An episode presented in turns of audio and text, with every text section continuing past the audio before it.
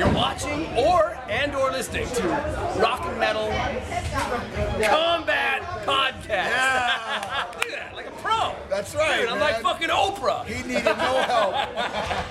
Thank you, Mark. Appreciate it. Welcome to the Rock and Metal Combat Podcast.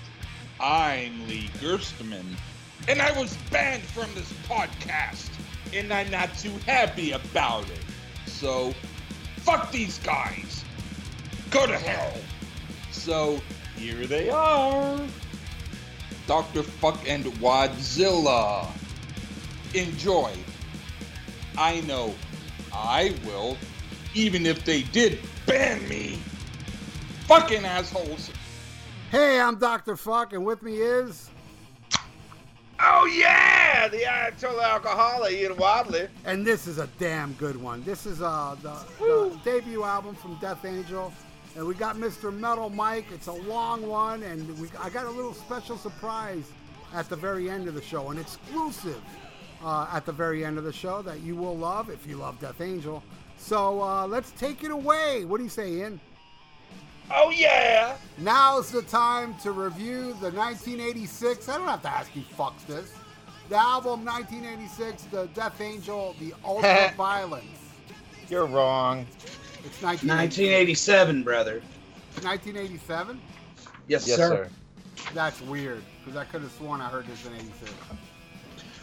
I think Wikipedia's wrong.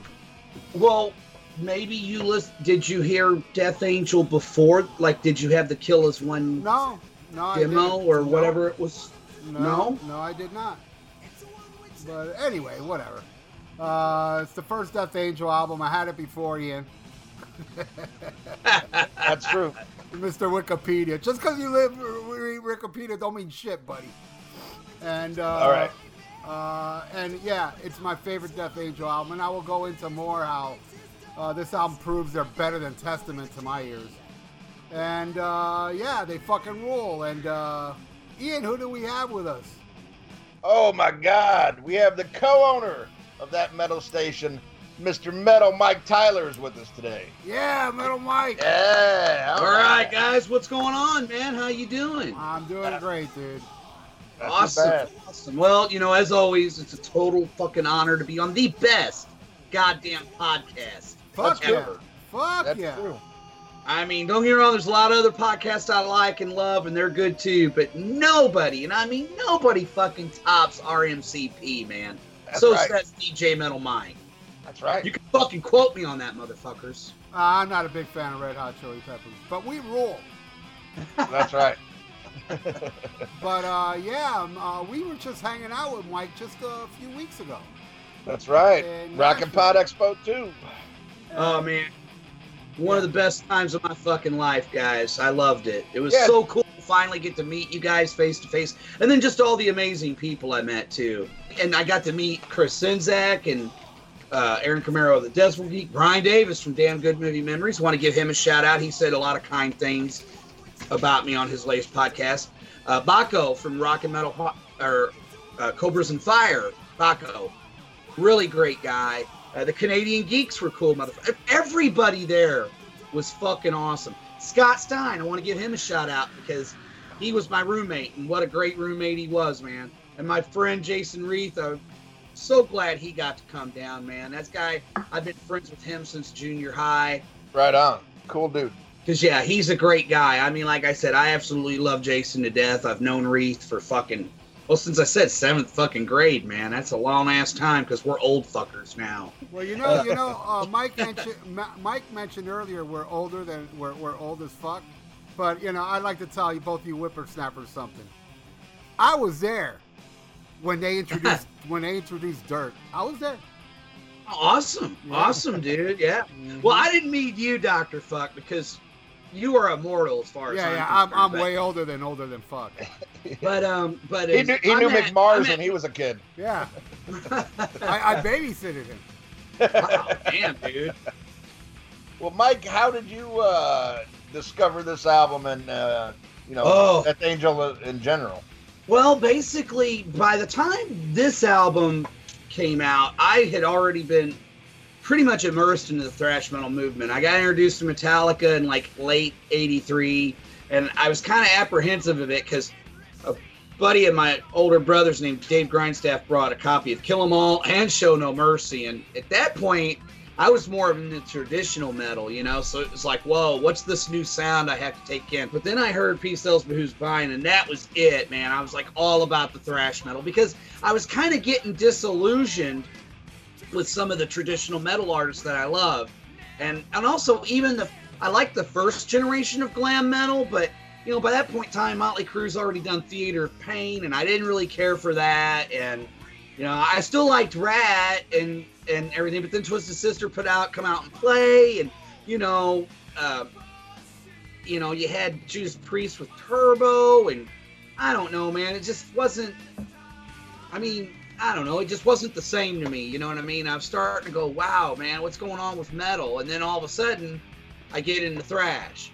And my brother, I remember when he brought this album home, man, and it blew me the fuck away. I mean, I love Death Angel. I love the way they structure their songs. You know, you got riffs within riffs and almost progressive metal in some cases. And yeah, this album just blew me away. I don't want to give anybody anything away with the review, but there's a reason why I fucking picked this record. You know what I'm saying? So I'm much older than Mike, so it's refreshing to hear Mike said what he said, because most people not my age don't really understand how it was back then, but Mike seems to have it down, you know?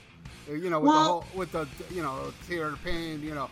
It's like, you know, we were all into the traditional metal back in the day, and then this new thing, thrash, came. And it came at a perfect time, because all the classic fucking killer bands changed their sound. And, right. And then we had this thrash thing come out that kept the integrity of the old school shit with the new wave of British heavy metal that all of us love, from, you know, Power Slave down, Defenders of the Faith down, and then this came and, you know, pretty much took its place while those bands waned, and this one like took up for us. And the way I discovered Death Angel was pure word of mouth. When this album came out, that's all I heard from magazines. Well, the magazines I would read. You wouldn't read this on Hit Parade or Circus.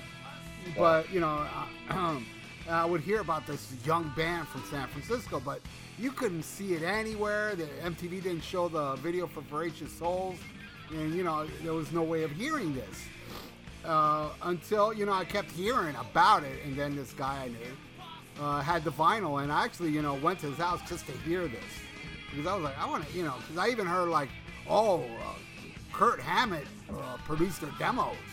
The Kill is right. One demo, and I was like, wow, you know, this must be really good. So I went to his house and listened to it, and yes, the first time I heard it, the first thing I thought was, wow, these people, these kids, these young kids are obviously thrashing, but they are putting a little spin on it that I haven't heard, because thrash was very still young at the time. And, you know, and all the bands were like, you know, pretty much sound like each other, except for, like, I say the exception of Megadeth, but, you know, your Testaments and, you know, even your Overkills and all that stuff, they were kind of like, even Anthrax, all of them had sounds that sounded like, it didn't really stray as far as, you know, they didn't stretch the boundaries of thrash. So they took thrash and they expanded it, and it's really wild to think little kids are doing this. They're more inventive than, you know, the other bands, the other Bay Area bands at the moment, you know, and I really dug it because it was a new spin, and they did some unorthodox shit, which is kind of like infused with, like, makes me wonder, were these guys fucking Voivod fans, you know? I know that's an interesting point. I know they were definitely Megadeth fans, and you can hear it a lot in one song, yeah, I just love the way, and there's certain things about this album that, man, is like unheard of for debut albums, and I'll get into that too, which is pretty mind-blowing, and it's very, I consider this like probably the most original, you know, debut thrash album from the Bay Area. Well, you know, coming, and then there's another band that came along that was just as original. But anyway, I know who you're thinking of or talking about. Yeah, it rhymes with violence. Right. And, but I agree 100% yeah, with that. That's another band that, you know, pretty much changed the game. But Death Angel, Ultraviolence, and the Eternal Nightmare, you know, it went over so many people's heads because, you know, people can't deal with change. And but this album is fucking phenomenal, and I cranked it this morning. I took no notes for this album. I don't have to. This shit's in my DNA. So, yeah, that's pretty much all I got to say for the intro to this. What do you think, Ian? Well, I first heard these guys when I saw the video for Bored. And I love that fucking song. Me too. But for whatever reason, I just never picked it up. But it would be something I would go to the record store and I would look at it. But during this time in the late 80s, you know, I had my stupid thing against... You know, they're not on a major label, so it might not be that good, you know, because, you know, what I went through, like King Diamond and shit, not liking that the first time. And, you know, you didn't read about them in other magazines. But I really liked Bored, but I would pick up Frolic Through the Park. I'm like, man, I really like that Bored song. And look, they do Cold Gin. But then I would grab this one. I was more gravitated towards this because of the cover. I love the fucking, I mean, the 80s, man, was all that post-apocalyptic shit, man, you know. Because back then, we didn't have a strong president that stood up to Russia. You know, we had Ronald Reagan. You know, so we were scared of nuclear war and all these nuclear war post-apocalyptic movies. It was so of the 80s. I love right. it. Right. What a dumbass thing to say. We ended the Cold War because of that motherfucker, you idiot. We didn't do shit till Trump got in office. Russia is scared of President Trump. He's a tough guy. Ronald Reagan was the greatest American president, period. Fuck you. Oh, God. It's going from crazy to crazier. Well, fuck. It's the truth. But, no, I always loved the cover. I really did. But like I said, for whatever reason, I never got into them. But I had a friend who talked about them, and it was always one of those... bucket list bands I put aside, like I need to, you know, give these guys some time. And, you know, I ended up through Mr. X, I got all their stuff, but it's still one of those, one of these days I'm going to have a Death Angel day, you know, and it took, you know, you, Metal Mike, donating for the expo to make me do it, and I'm so glad you did. Holy shit, spoiler alert, but and then just doing... You know, getting into the history of the band. Some stuff I knew, some stuff I, you know, like I knew about the bus crash that really derailed them. You know, they were supposed to be the opening act on the Thrash of Titans tour, which would have gave them some exposure. You know, and they just got signed to Geffen, so like it's like all the stars were aligning, and then it all went to shit. Yeah. But then, like I didn't realize till later how young these guys were. You know, like the drummer was 14 when they did this, which, you know, I'm just there doing the math in my head, which means when this band started, he was fucking 10. Well, Metal Mike, why don't you take track one, Thrasher? Oh, man. Thrashers, of course, written by Rob Cavenstany. Is that how you pronounce his name? I never could get these guys' names right. And Dennis Pepa. Man, this fucking song starts right off with a fucking face melting, rip-roaring, blazing riff, that then has the kick-ass rhythm section kick in. It just lets you know right away that these young men, and I mean stress young, were not fucking around.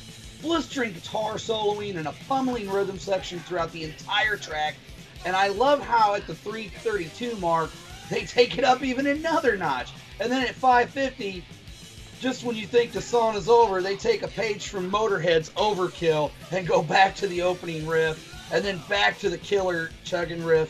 It's just 7 minutes and 12 seconds of pure thrash awesomeness. Amazingly epic opening track. Probably tied for my favorite track of the album. I mean, right off the bat, they just fucking kick you right in the fucking balls. Fucking love this song. What do you guys think, man? Yowzers. Yeah, fucking Thrasher rules, dude. Awesome opener. That opening riff totally sounds like something off Killing Is My Business. Oh, yeah. And And, I know this album came out a year or two after Killing My Business, but I think this song was written, around that time, so... It had to have been, dude. Well, this whole thing was recorded almost a year before it was released, too. Yes, yes. And you have to figure, it's not like they went in the studio and wrote these songs. Right. They were around, a good year before it was recorded. So, right. Maybe it is coincidental, but goddamn, it's fucking, hey, you guys, they kind of saw the future. And, and they did say Dave was a huge influence. So, this may have been a lift from it. And for a debut album, this is what's really one of the most unique things for a debut album. You're going to debut your album with the first song sung by the guitar player, not by Mark, which is weird. You figure, the lead singer is going to kick off the first album track, right? But no.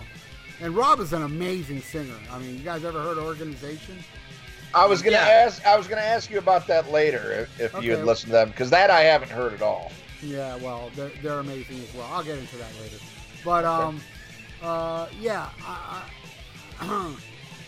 think I could be wrong, but I think maybe Mark, if he did the lead vocals, I don't think it would be as effective, but maybe it would, because Mark is amazing, but so is Rob, and the band is just killing it on this track.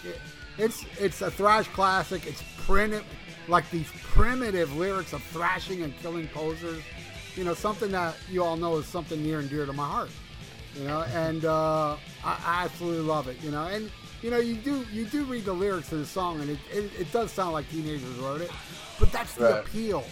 To me, that's the appeal. I fuck your little Bob Dylan bullshit. I like shit that's from the heart, not let me second guess because I want to be on Rolling Stone magazine. No, let's write a song about killing posers. Fuck I know, dude. And my favorite is when he goes fighting, fall off the stage, screaming with the rage, thrashing, lose control, smashing, I like drugs, madness all around, falling to the ground, dying for your breath, living to your death. Wait. Dude, that's fucking rules, man. They said I like drugs? I don't remember that part. Really? Yeah. That's awesome. That makes it even better. I like drugs. That's awesome, dude. I know, right? That part. Yeah, I know. I do remember the poser line. The posers stab you in the back and then now we're ready for or some shit like that. That shit's so fucking cool, I love it's that. Posers strike us in the back. I can't take their bullshit. Turn around and attack. Yeah, fuck yeah, right there, dude. It's dude, that's a 3-year-old lyric, but a fucking cool-ass 3-year-old. I don't give a fuck. That's a 3-year-old. Brilliant 3-year-old. That's a 3-year-old that snorts coke off a fucking stripper's ass right there. Fuck yeah, I love it. What do you think, Ian? Oh, hell yeah. That just gave me an idea, for the show, because I'm just going to be like, I like drugs. Now it's time for the plugs. Here we go.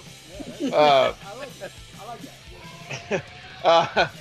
Man, pure thrash. This one had me right off the bat, and I was really impressed, listening to this knowing it's the debut, and then knowing how young they are, god damn, they sound so fucking accomplished. But now I guess it really shouldn't surprise me, because we just saw a band, Black Heron, who is fucking amazing. Yep. And I don't even know if any of them are 21 yet. They're, they're right about the same age, Of course, the drummer's a little bit older, but... Well, then the drummer was in Death Angel. But you know what I mean? It's sometimes you just got it, You don't... It doesn't matter how old you are. If you just got it in your blood, you've got it in your blood. And these guys do, and holy shit. And I just thought it sounded so good. And the funny thing is, this album and the next album are produced by Davey Vane, who produced a lot of shit in the Bay Area, and he went on to start his own cock rock band called Vane, and I think their debut, is a cock rock masterpiece. I really think you talk about a hidden gem from that era, and it's one of those ones that, I never checked out till years later, and I listened to it. I was like, oh my God, why did I never hear this one before? Because it's really, you gotta like that style of music, but for that style, it was really good and really catchy, and knowing that, here's some, awesome, primitive, yet technically awesome fucking thrash produced by a guy who cock rocks in his heart, but he knew what to do on the boards, man, because it's raw, but it what I love this. It's just pure fucking Bay Area thrash. You know, there's no way around it. I mean, this is Bay Area thrash at its finest. I mean, just kicks in right from the start. And you know, Ralph, you know, hit it on the head. I was going to say the same thing. I was like, ooh, listen to Dave Mustaine much? You know, but of course, you know, your first album, you're going to show your influences, you know, and who shaped you. So, you know, I don't, you know, it's not like an outright ripoff, but you can tell what's influenced them. And I think it's cool that Death Angel opened up one of the 4 shows that Megadeth did with Kerry King. So that in itself is fucking awesome. Yeah. And man, just what a way to open it up, and a long track too, like over 7 minutes. But what I like is, you know, there's a couple long ones on here. You never get bored. You never feel like it's long, like it's some, you know, Dream Theater wankery. You know, like, okay, we get it. Yeah, get off stage. No, the whole song, you're like captivated, and it's just fucking thrash to the core, man. I really dug it. Great way to start off the album. And I'll take the next one, Evil Priest, which is kind of redundant. Couldn't you just call it Priest? Because all priests are fucking evil. Fucking little kid fuckers. I mean, what kind of grown man wears a dress? Oh, shit. Never mind.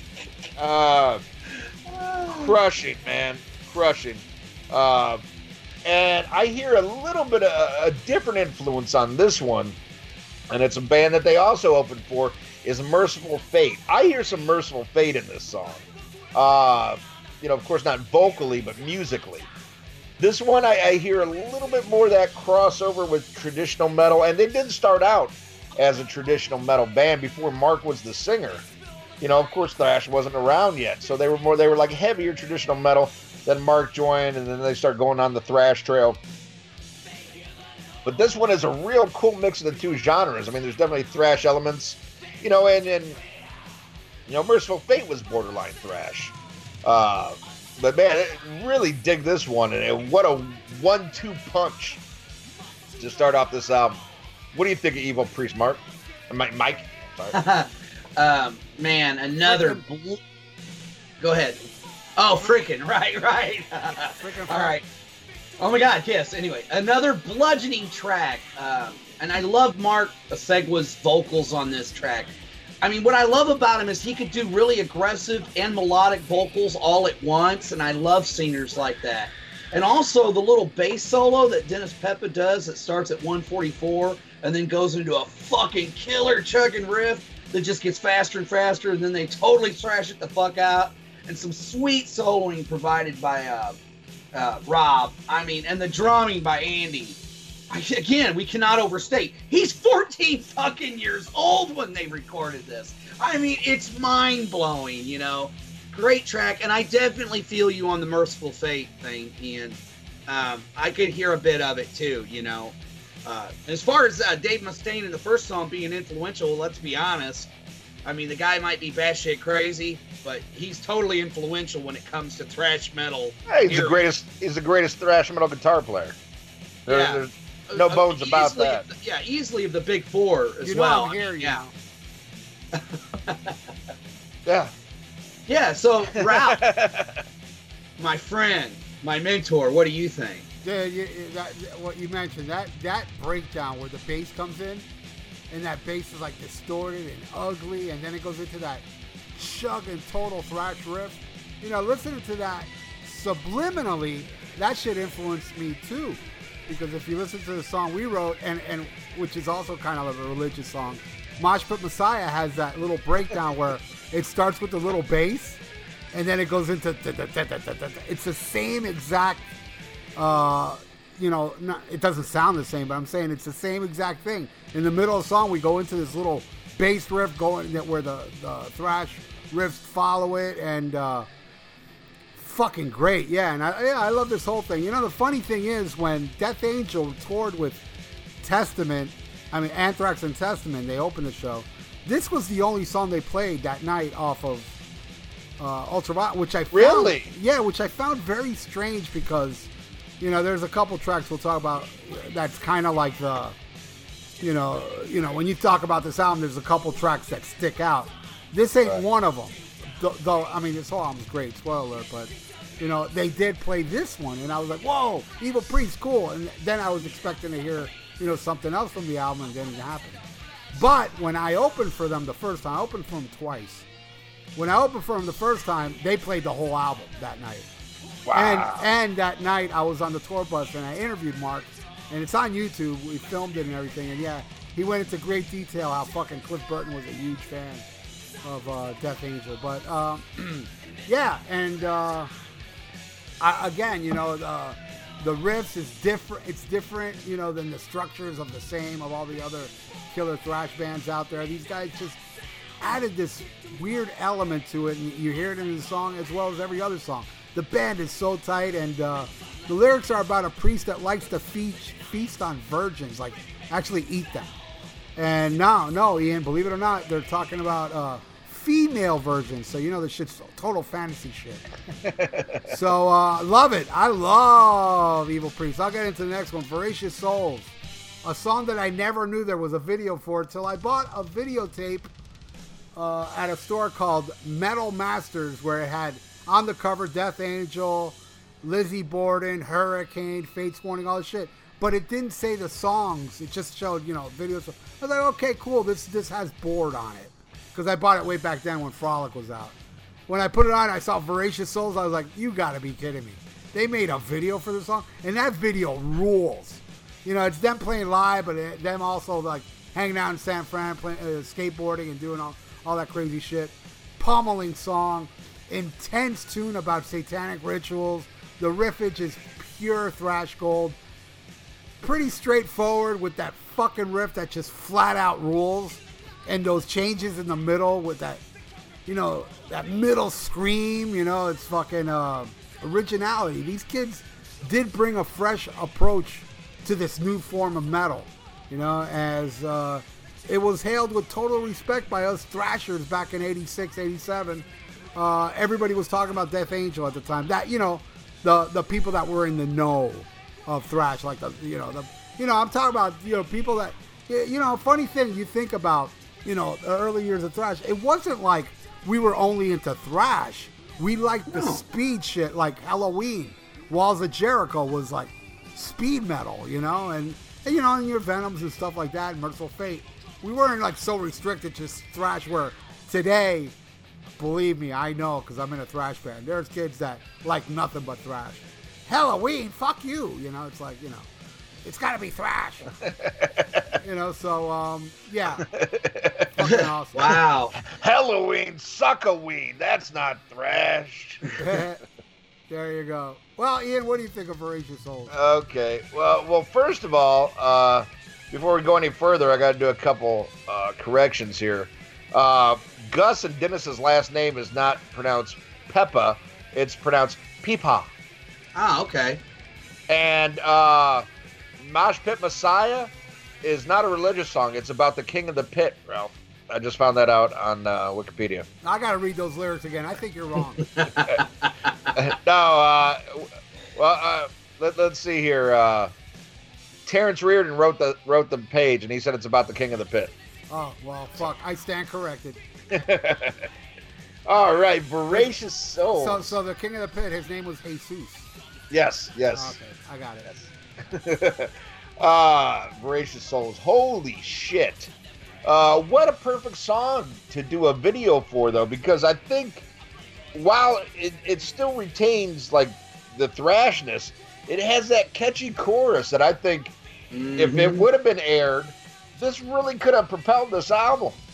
Oh, believe me, if MTV showed this video on Headbangers Ball at this time, right, believe me, people would have fucking shit. Like, the thrashers would have heard this, because I was lucky. Look, thrash, I can't speak for every other county, but thrash was very huge in Florida, because all these bands we're talking about all played Florida. And I know they didn't play every state in the United States. If this shit would have been aired on MTV, believe me, Death Angel would have been booked on all 50 states. Thank you. Yeah. No, I believe that, because it's got the thrash. There's nothing sellout about it. But it does have a catchy chorus that I think would have lured people who weren't yet into thrash or maybe were on the fence. A perfect single. And it turns out that there was nothing wrong with the video itself. It's just because of the lyrics, MTV didn't air it, which is total fucking horseshit. But in another way, doesn't surprise me. But usually back then, when videos got banned, it was more about the content of the video than the lyrics. It's just more proof that MTV sucked even back then, because they were... What was this, Enigma Records, or was that the... Yeah, Enigma. All right. Ultraviolence was released on Enigma. Oh, they're on Enigma. We won't play it, but we'll play this pussy-ass band called Poison that's on Enigma. You know, we'll play this down the throat, but we won't play this Dave. Fuck him. Fuck even the glory days of MTV. Can kiss my big black ass. MTV died in 1984. Thank you. All right. Well, I agree. But I think this is a great song, man. Heavy and catchy, and just a damn shame. And this is one, man, if I ever get a chance to see these guys fucking live, and I hope I do, I hope to hear this in the set list. I'd probably say this could be my second favorite on the album. I really dig this one. What do you think, Mike? I'd probably say the same thing. Probably is my second favorite. I think it's fucking amazing. I love this song. I mean, and I'm pretty much going to echo what you guys have already said. I just love how it starts with a killer drum intro, and then it goes into that killer, like, chuggy fucking riff that you can totally groove to, you know? And I love the chorus. I mean, this track is a perfect example of Death Angel's inventive style, and just the speedy, complex arrangements and everything that they do, and it's as catchy as all fuck, and yet still thrash-tastic. And I absolutely love Rob's soloing that starts at 3:33, aided by Gus Pepa's crunchy rhythm guitar work and the brutal rhythm section of Dennis Pepa and Andy. And then I love Mark's vocals on this track. 3 for fucking 3, man. And this is tied for my... probably my second favorite track. Yeah, I love this song. Well, Mike, why don't you take the next one? Kill Is One. Kill Is One. All right. Written by Rob. Just a fucking killer opening riff, courtesy, of course, of Rob and Gus, that goes into another amazing riff. And I love the chorus on this one. Kill as one. I love Mark's vocals on this one, as well as it just shows off his versatility once again, which I've said before. I love how it's about poser dickheads getting fucking massacred in a pit by a bunch of fucking thrashers. It's just another exhibit of how Death Angel has riffs within riffs within riffs. I absolutely fucking love this track. It is tied with Thrashers as my favorite track. All right. What do you guys think? Yeah. Oh, yeah, I fucking love this. This pure Bay Area thrash. This one, not only musically but lyrically, I hear some Exodus in this one. And there's nothing wrong with that. Killer, just like, again, it can't be understated. I mean, look at how young these guys were and could do something this accomplished. And I can kind of see, like, you know, when you say they own Testament, and I love Testament, but some of this shit just almost like out-thrashes Testament. You know, especially, I mean, anything after the Legacy. I mean, this is just, and Death Angel would change as well and experiment a little bit more in other albums. Yeah. Oh, yeah. This is, you know, even from what I heard, this is definitely their thrashiest album. Oh, yeah. But, man, I would put this... I don't. This might even take Legacy by a cut hair, and I love Legacy, but you know, to me that's the thrashiest Testament album, you know. But there's just something so right on about this shit, you know, I'm just in awe of, and I love that I got everything on this right away, and maybe it's because of my age now and how I'm into heavier shit now than when this came out. But none of this stuff like, that maybe that's going to be a grower. No, all this shit has hit me like right instantly like, oh shit. Why wasn't I listening to this fucking 30 years ago? This is fucking amazing.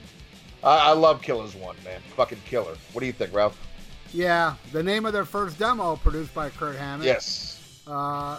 And yeah, like you brought up Testament. Unlike Testament, these guys took the influence Metallica brought and gave it this new spin, the unorthodox vocal melodies, you know, the pummeling drum and riffage and, you know, and fucking Gus P.P. on the bass, man, kicking ass. And, you know, it's just got these amazing, intense changes with that crunch Metallica, you know, invented. You know, they added high octane to that crunch. And you know, there's, like Mike said, it's not only a song about killing posers, but it's also a song about killing jocks. Yes. Another great subject matter.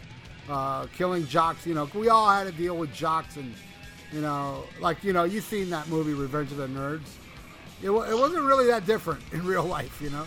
Nerds. Jocks sucked, you know, and they were so trendy, and you know, I'll never forget like a jock telling me in high school, I was wearing a Van Halen shirt. He goes, "You know, Bruce Springsteen's a better guitar player than Eddie Van Halen." And I looked at it, and I looked at him, and I said, "Dude, are you trying to tell me that Bruce Springsteen actually plugged in to that guitar? Because I didn't even know that guy. I thought it was just a prop." And the screams, I mean, something we haven't even talked about yet, like the screams Mark does. Oh, no. What? I mean, it sounds like, you know, fucking like some really, like a fucking serial killer bitch on PMS. It's fucking amazing. I love the screams this guy does. And I love how, you know, to me, this is thrash from the heart. You know, it's not like, okay, let's play it safe and, you know, let's just do melodic shit, and you know, with the bridge and the chorus, and that. No, they're very unorthodox, and this song really shows it. Not even as much as some coming up, but it does do these crazy fucking changes that are out there, and it sounds like, dude, something that a seasoned band would come up with, not a bunch of fucking teenagers. So yeah, absolutely love Kills One. Awesome. Next track, the title track. The Ultraviolence. Again, like what I was saying about track one, you know, fucking weird to have like the guitar player do the fucking vocals. Then you have the title track, which is an instrumental that's like nearly 10 minutes long, and there is not a second of this 10-minute instrumental that loses me. I am with it from beginning to end. That amazing opening riff, to me, it sounds like something that should be in the fucking Thrash Hall of Fame. Just that riff alone, that, and then the band coming in. Obviously, a song about the movie Clockwork Orange.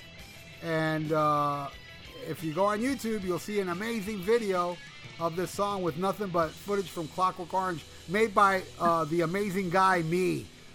And yeah, the Ultraviolence is fucking awesome. I absolutely love this song. I love it. It's a great addition to this album, and a debut album. I mean, what fucking debut album has a 9-minute instrumental?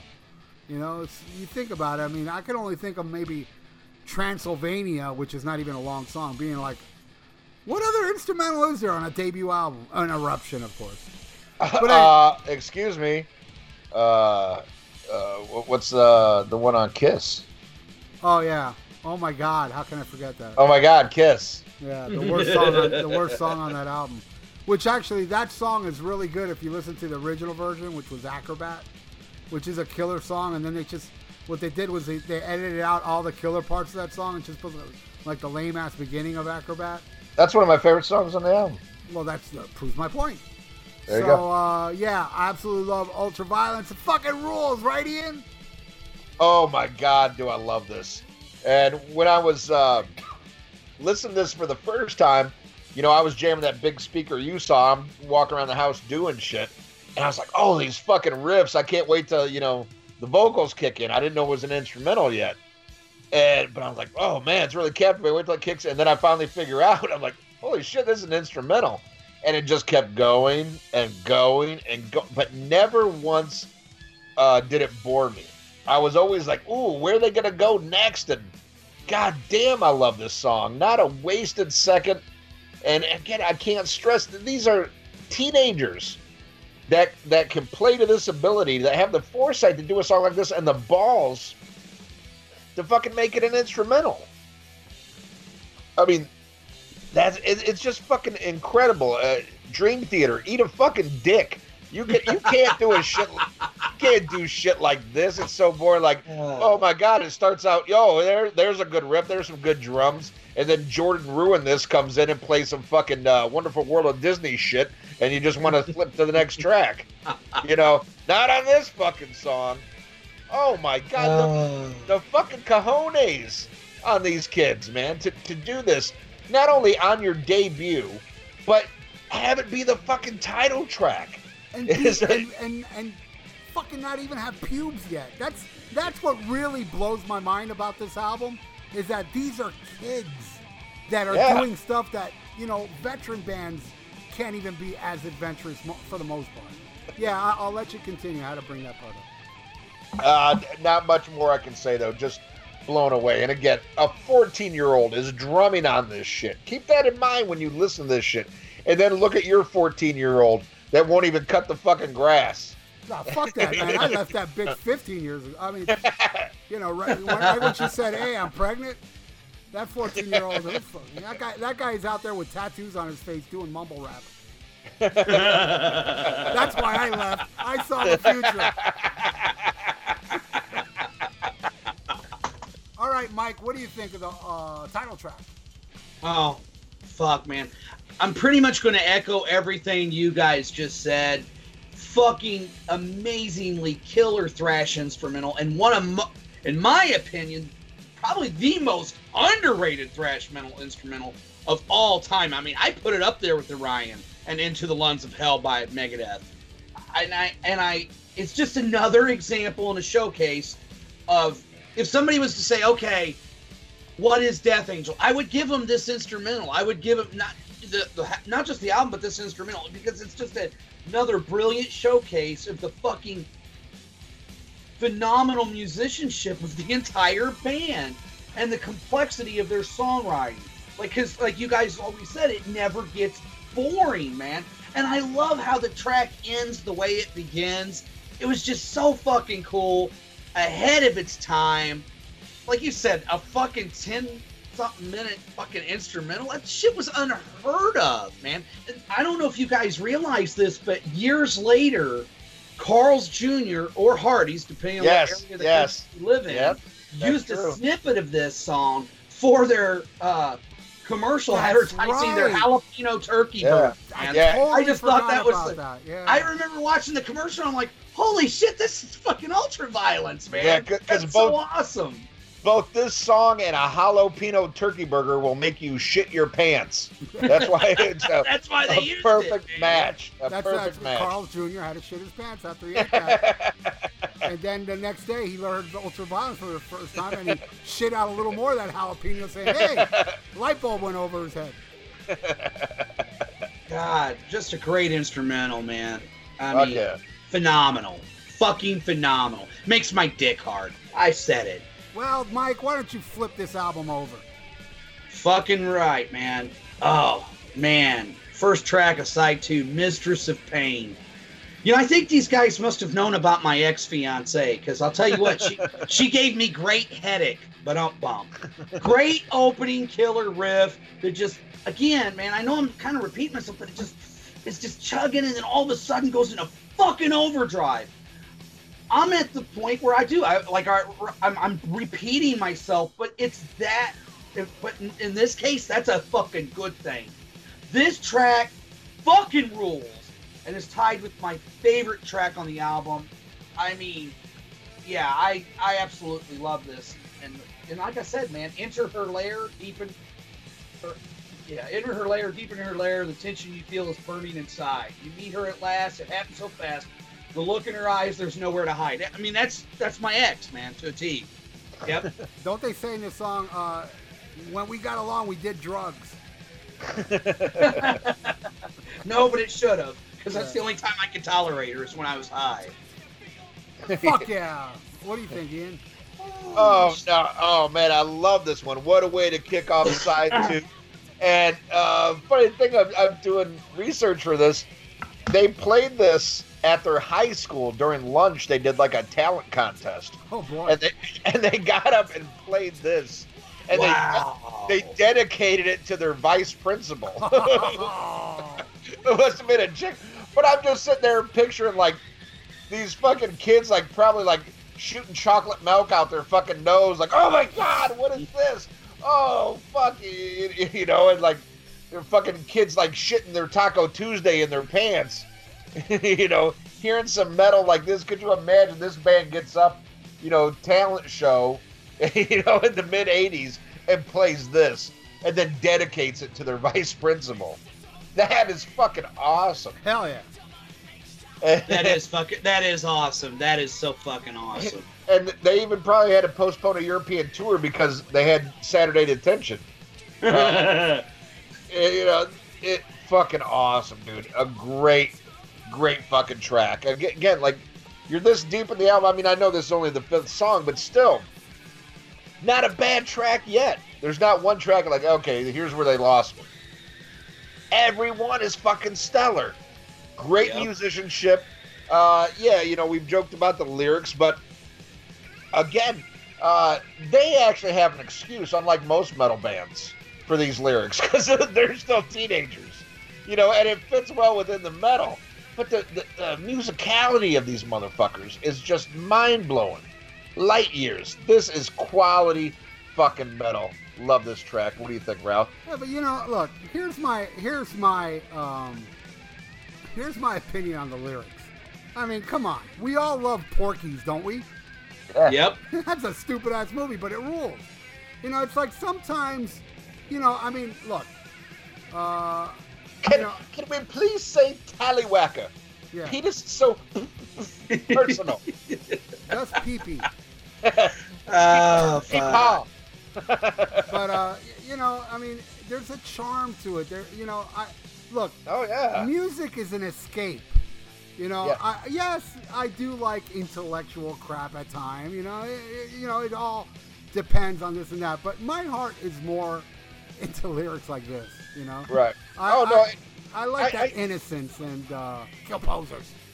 Oh no, I agree with that, and I says, you know, that's why I think not only myself, but you know, kids in general checked out on metal in the '90s, because when shit got so depressed, like teenagers are already fucking depressed. They got pimples, they're getting grounded, you know, they're not getting laid, all this other shit. They got enough problems. Back in the '80s. Whether it was shit like this or it was cock rock, it was still an escape. You know, it was still like some kind of fantasy element or some life you wanted to achieve. You know, it wasn't like, you know, all you know, Korn talking about daddy fucking you in the ass. You know, here's kids really getting fucked in the ass. They want to hear something different. You know? Yep. Damn it.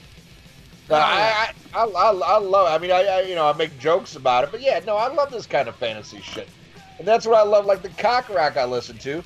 You know, that shit was like, that's what you wanted to aspire to do. You know, Friday night partying and getting laid and all that shit. But there was also the cool fantasy element of fucking, you know, Dungeons and Dragons lyrics, you know, and all kinds of other shit. It was an escape from the norm. It's when they started singing about the norm you wanted to check out. You know, fuck that shit. Hell yeah. So, yeah, and it's very welcome, and especially in the 80s before, you know, the ages before the trolls were born, that, you know, everybody has to be so, the lyrics are cheesy. I mean, I've heard that so much about Judas Priest, about, you know, Grinder, you know, oh, that's cheesy. It's like, you know what's cheesy? Your fucking mother's pussy. Yeah, right. Fucking idiot.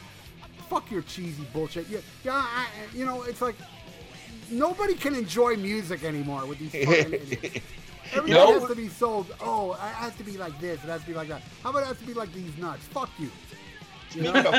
Speaking of fucked up pussies, you ever seen Andrew Jacobs' wife's pussy? Oh, my God. That looks like a roast beef sandwich that went 12 rounds with Mike Tyson. Oh, my God. Some black and blue wizard sleeves hanging down to her fucking cankles. Wizard sleeves. Oh, my God. Oh, wizard sleeves. Yeah. That's what it looked like, wizard sleeves, man. That shit all fucking out. I gotta say, wasn't she the original Blue Waffle? Ian? Yeah, yeah. I mean, that's when you Google it, that's the picture. That's her. Yeah, well, fucking Jacob. I gotta fucking mongoloid looking fuck. Fuck that guy. Fucking poster board for fucking birth control. Fuck. Well, we haven't mentioned the turtle in a while, so great.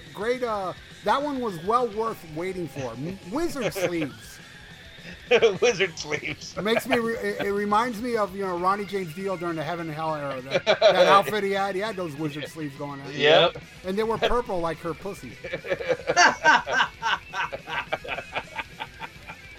Right on. All right. Well, I haven't talked about my all-time favorite Death Angel song yet. So obviously, it's my favorite song off the album. That crushing opening seek and destroy type riff that starts the song, and then it goes into this full speed metal attack, and that infectious hooky yet original type verses and hooky chorus.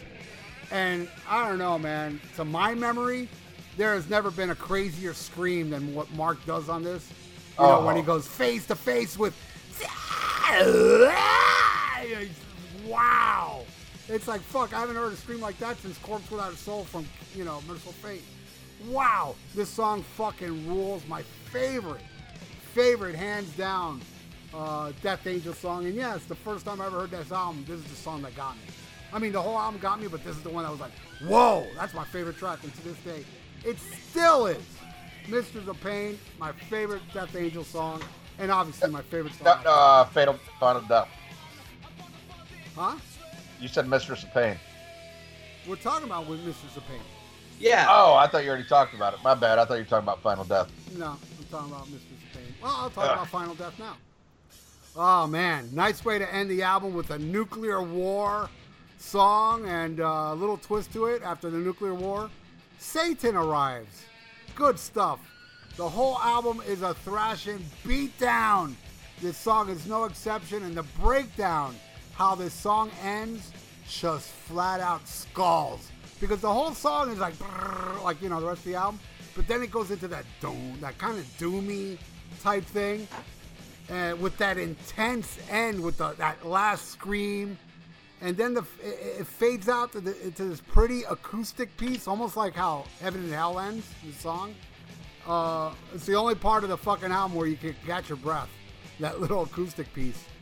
And wow, it's like, a great ending. It's just... It's a song that's meant to end the album. For these kids knew what the fuck they were doing. So, I love Final Death, as well as every other song on this fucking album. Though it's not the last song, but Ian, tell us what you think of Final Death. What do I think about it? Shit, I think it's my favorite track on the fucking album. I love this shit, man. Just a little notch above Voracious Souls. I really, really dig this track, and this is one, if I'm seeing these guys live and they're not playing Final Death, I'm like, what the fuck? Get back on stage and play Final Death. Loved it, man. And again, here we are. This is the 7th track. Not a bum fucking track above it. I mean, this is like, I've got a new, one of my favorite thrash albums. In fact, I just went and looked to see if I could buy this one on fucking vinyl. Mike. Yeah, Final Death. I told you there were certain tracks that tied for my number one. This is the 3rd one, man. Hell yeah, I know, brother. I'm being a pussy, probably just not picking one, but I can't help it. I love this record so much. Just a killer chugging riff that gets its hooks into you, and then it just goes into another amazing riff. It's another track that you can groove to as well. It's just another shining example of Mark's vocal versatility. I especially love the part in the lyrics where he goes, "No escape, the end is near, too late, dying, fear, scared of the judgment day." And then he's like, "Final death is on its way." Yeah, just the way he does that. Oh my god, dude! It's a very unique scream when he does that. It's kind of weird, and then it fades out a little. Then he comes up with that Mistress of Pain scream after that. Like, I know. It's fucking amazing. It's so fucking badass, dude. And then I also love where you just think the track is gonna it's like at 4:40, and just when you think it's they're done, and then Dennis Pepa plays the killer bass line. It's almost like a Sabbath type riff, full of doom and gloom, and and then it ends with Mark just screaming like a fucking madman motherfucker. I fucking adore this song, man. This fucking album rules. You know, and the way it's not even an opinion, it's fucking science, as you guys always say. It just it fucking rules. And you know, it just fades out, like, you know, the end of the world, and then it comes with that little pretty acoustic piece. That's gorgeous, man. That's and I love the lyrics too, man. Like, you know, I don't cheesy. Fuck you, man. Flash of light fills the midnight air. Scraps of metal flying here and there. Satan laughs as he watches them bleed.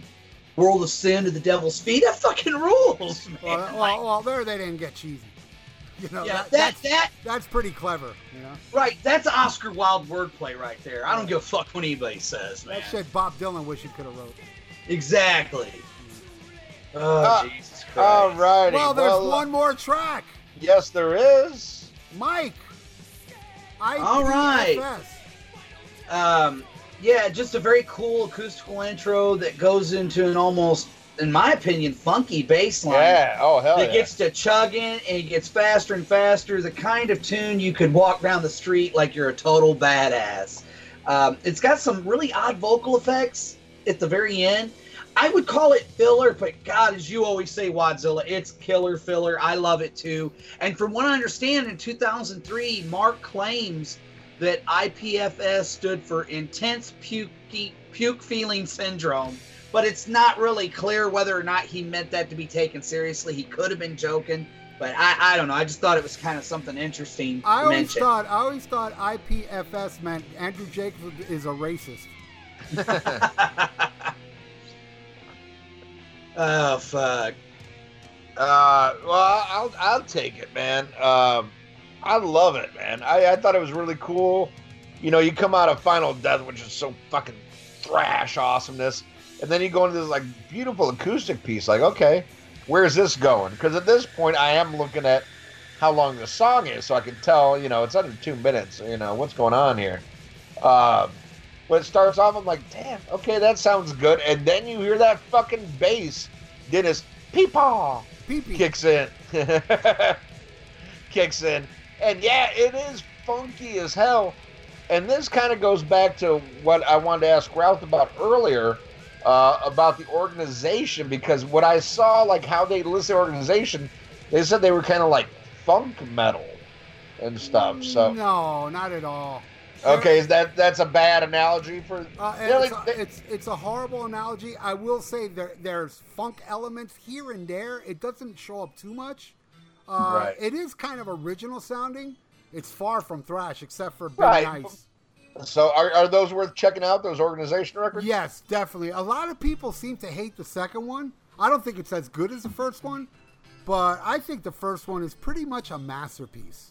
And what's unique is both Rob and Andy, the drummer, are the singers on this album. They both. Oh, sing. Andy sings too? I knew Rob did. I didn't know Andy. Andy's got a great voice. The song "Free Burnin'," the first song, they duet on it, and it's heavy. It's great. There's a video for it. I highly recommend you check out the organization if you like. It's got that traditional feel, but it also has kind of a. Again, like Ultraviolence, it has this original flair to it. There is a couple little funky elements here and out on every song. And, you know, even some, like Wonder, to me, is kind of like, dude, that song would have been huge if it was a radio staple in the 90s. Because it's catchy, it's beautifully structured, and it's heavy, but it starts acoustically. And there's a song called Bringer. Oh my God, there's so many good songs on there. Swarm. The organization was actually on Act 3. But anyway, it's a great, great album. The second one was different. It was a little more polished, a little more commercial, and it was very hated. I remember that album, like, it got really horrible reviews, and I would listen to it going, dude, I dig this album. I recommend both. Okay, so I don't think... I didn't talk about the last track, did I? No, you didn't yet. All right. Yeah, it is, you know, you figure Final Death would be the perfect ending for the album, and I still think it would be. You know, if any gripe I have on this probably should have been a little earlier in the album. But, you know, I understand, you know, there's already a 10-minute instrumental. But it's so cool, though, that, you know, one last crunchy riff to close out this masterpiece. And then, you know, at the very end with all those silly noises, that's when you realize, oh, look, they're immature teenagers. You know, it's like, look at all this genius shit. Then at the end, it's like, hey, listen to them talk. These are fucking immature teenagers. I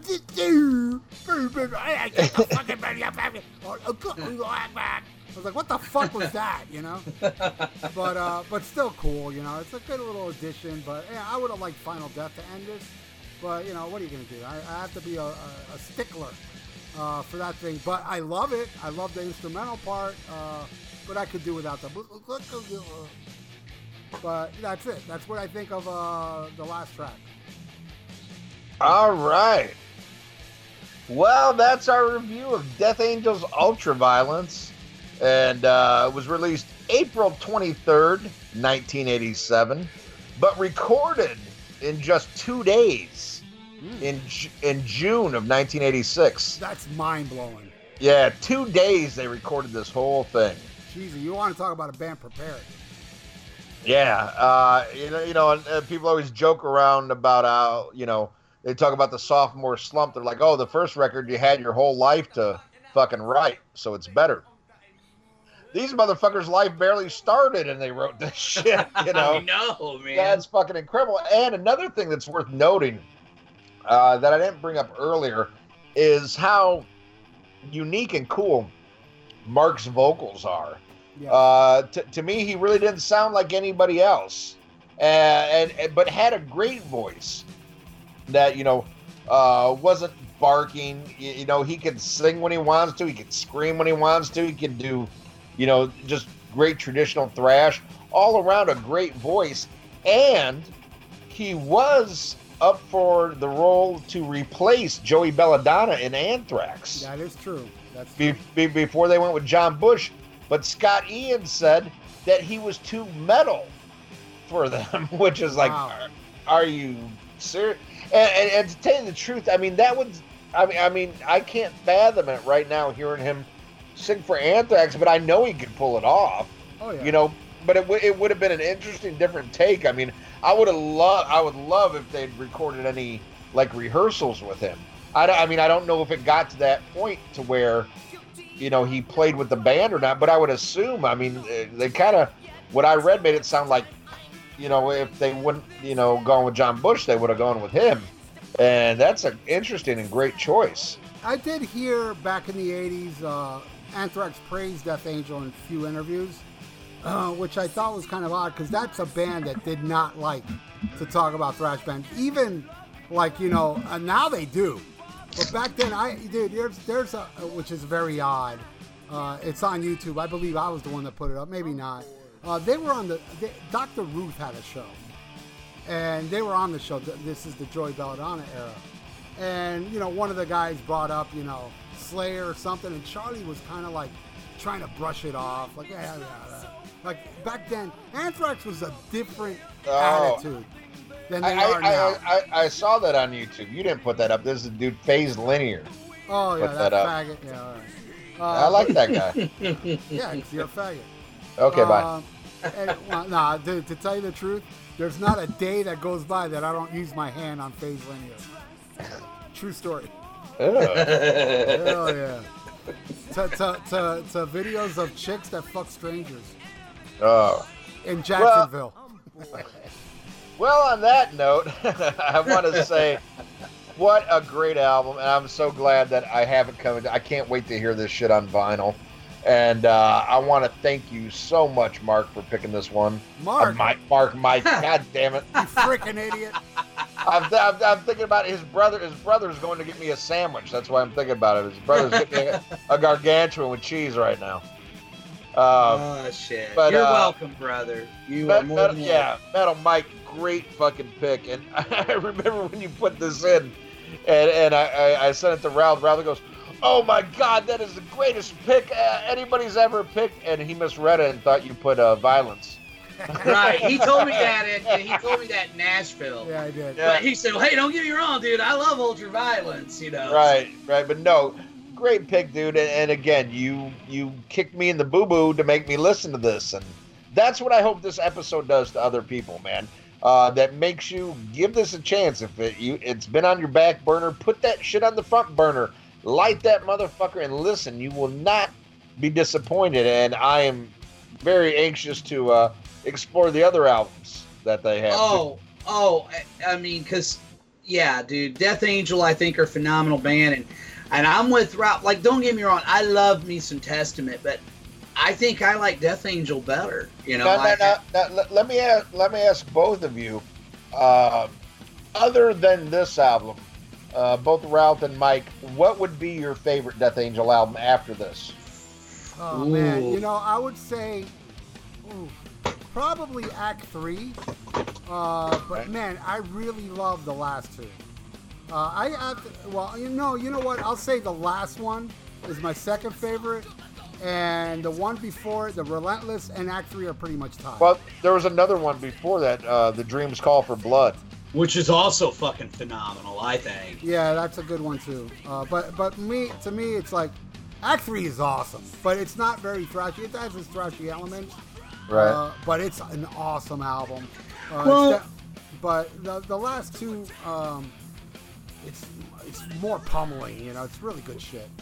Yeah, right. Act 3 probably for me, as far as the classic, like to me, the first three albums, the classic era of the band, so to speak. I would say it would be for me Ultraviolence, then Act 3, then Frolic. Now, what's interesting about Act 3, though, like I said, that came out in 1990, and that album was getting a lot of buzz, and then that's when they had that. It was on Geffen. Right. Yeah. It was their first major label release, and they're touring, and, of course, that's when they have the bus wreck, and it really fucked their drummer, Andy, up. It literally led to the demise of the band. Because then it's such a fucking shame now. Now, Geffen wanted them to just grab another drummer and go ahead, and they said, looking back now, we can kind of see where Geffen was coming from. But, people have to remember, Death Angel were a family. Most of these guys were brothers, cousins. They were all related. All of them are related. Yeah. Yes. But it's worth noting that, he's a Facebook friend of mine. We talk. I haven't got to meet him yet. I will meet him next time I go to a Raider game. But Chris Kantos, who played on the first Machine Head record. Oh yeah, and, yeah. Yeah, and he played with them on drums in '91, like right before they just said, "Okay, you know what, we're done." He played with them for a while.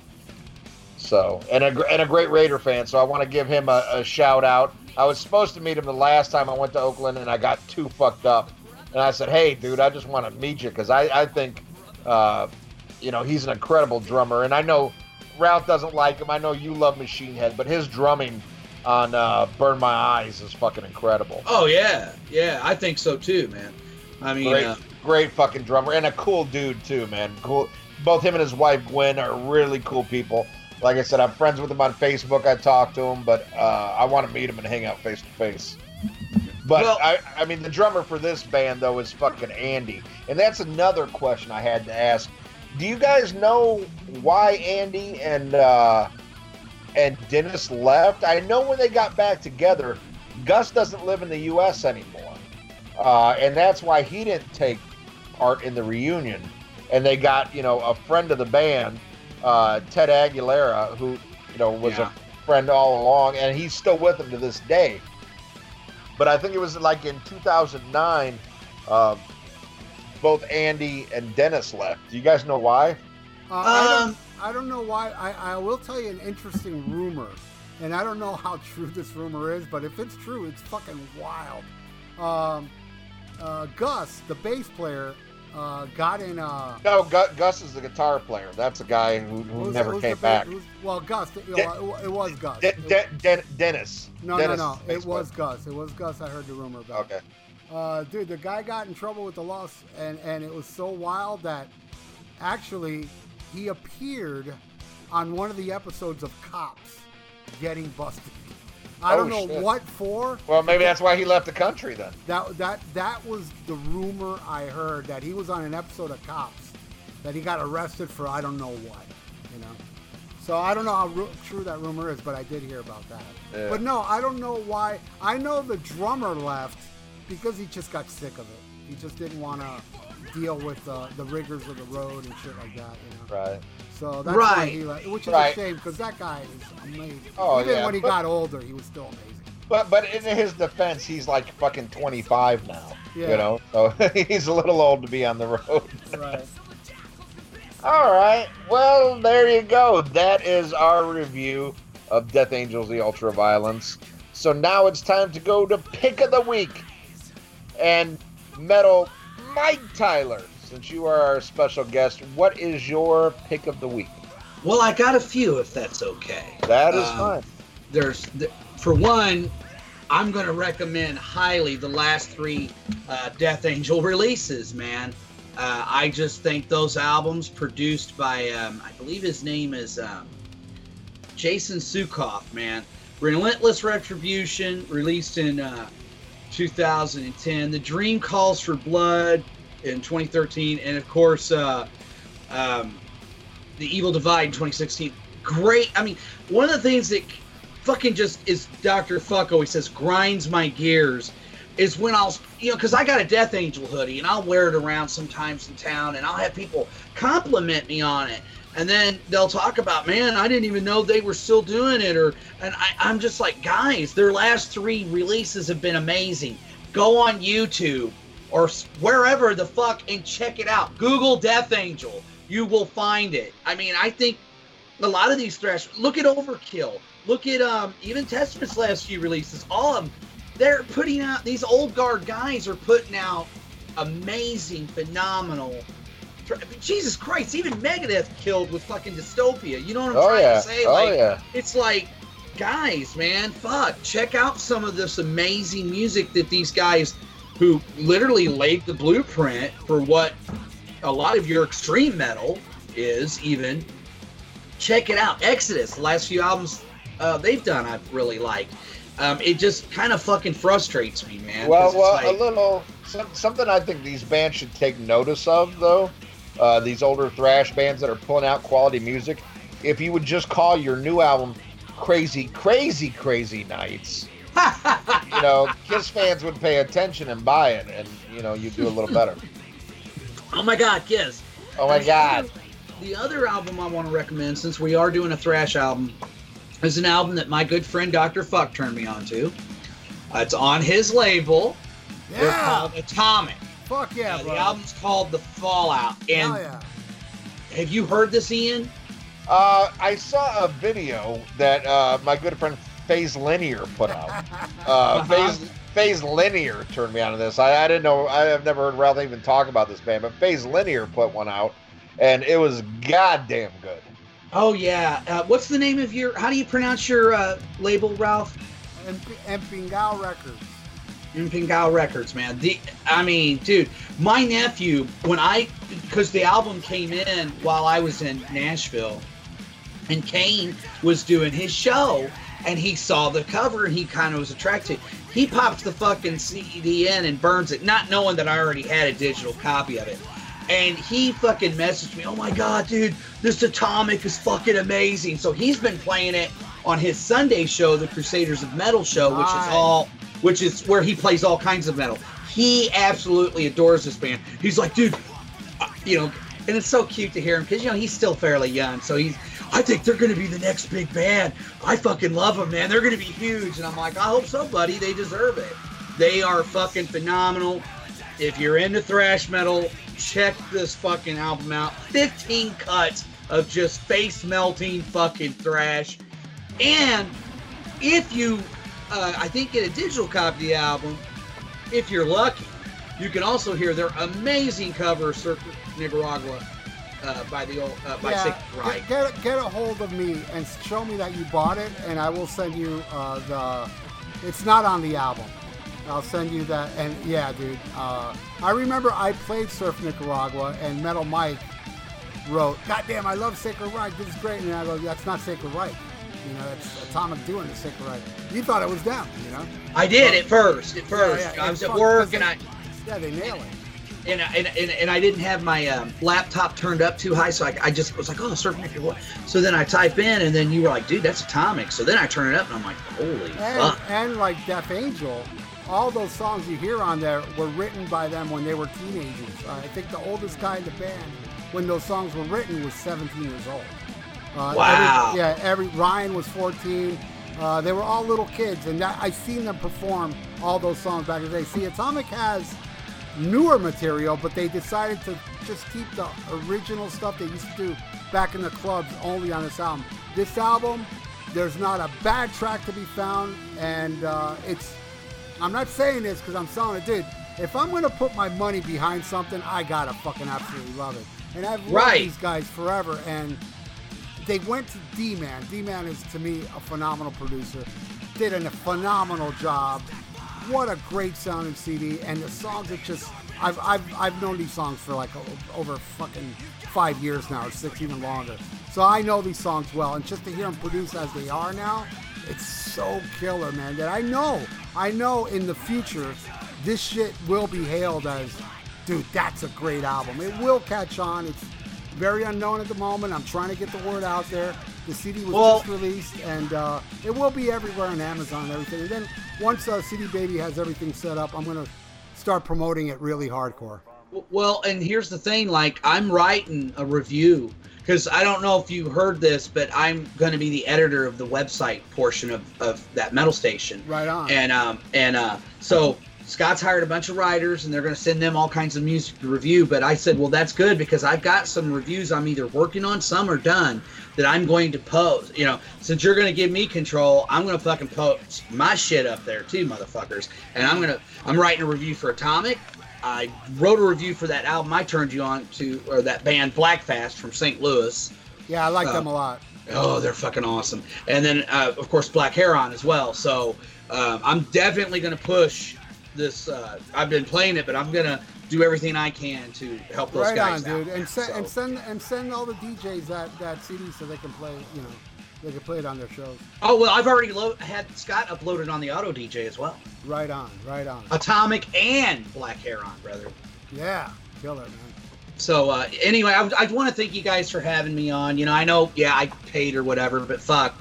It was money well spent, in my opinion. Besides, I can make the claim that I'm one of the few people that didn't have to pay to be on this show originally. So, booyah, motherfuckers! And you'll be on a future show. You don't have to pay either. Oh, well, awesome, brother. And I just want to thank you guys because this is the way I look at it. There would be no DJ Metal Mike without the Rock and Metal Combat Podcast. I mean, you guys were my inspiration, and of course, Scott Green was the guy who gave me the opportunity. And, you know, I want to give him a shout-out, too. I love you, Scott, you fucker. So. Well, I got to say that, you know, there wouldn't be no Rock and Metal Combat Podcast without my YouTube stuff.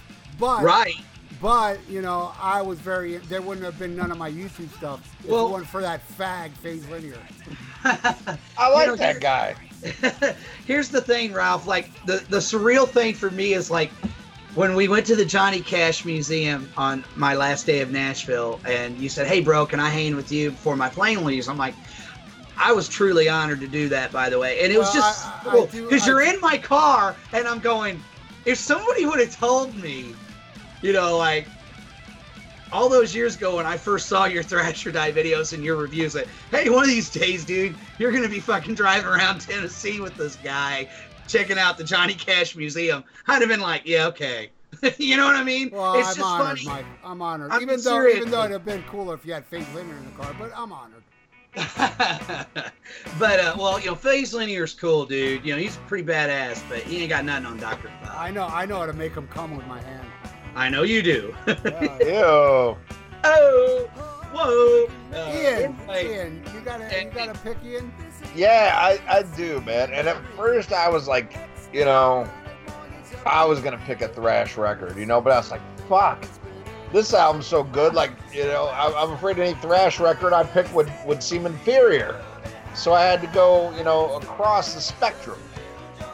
And actually I do have two picks this week. But my first pick is something, you know, total 180. a band that I love that is tattooed on my arm, and that is Blue Oyster Cult. And I'm going with 1977's Spectrus album. And it's a weird album. You know, they're trying to piggyback on the success of Agents of Fortune and, you know, of course, Don't Fear the Reaper and all that.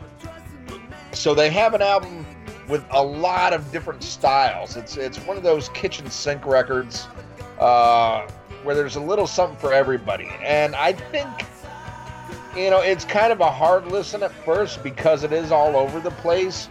But in hindsight, it becomes cohesive and works. I mean, of course, the biggest hit off there is Wadzilla, which is, you know, probably their second or third biggest track, you know, after Don't Fear the Reaper and, you know, Burning For You. Great track. But there's also, like, beautiful stuff like I Love the Night, Golden Age of Leather, Nosferatu, Going Through the Motions, Death Valley Nights. I mean, just some incredible shit. I'm a huge BOC fan. Man, I love them.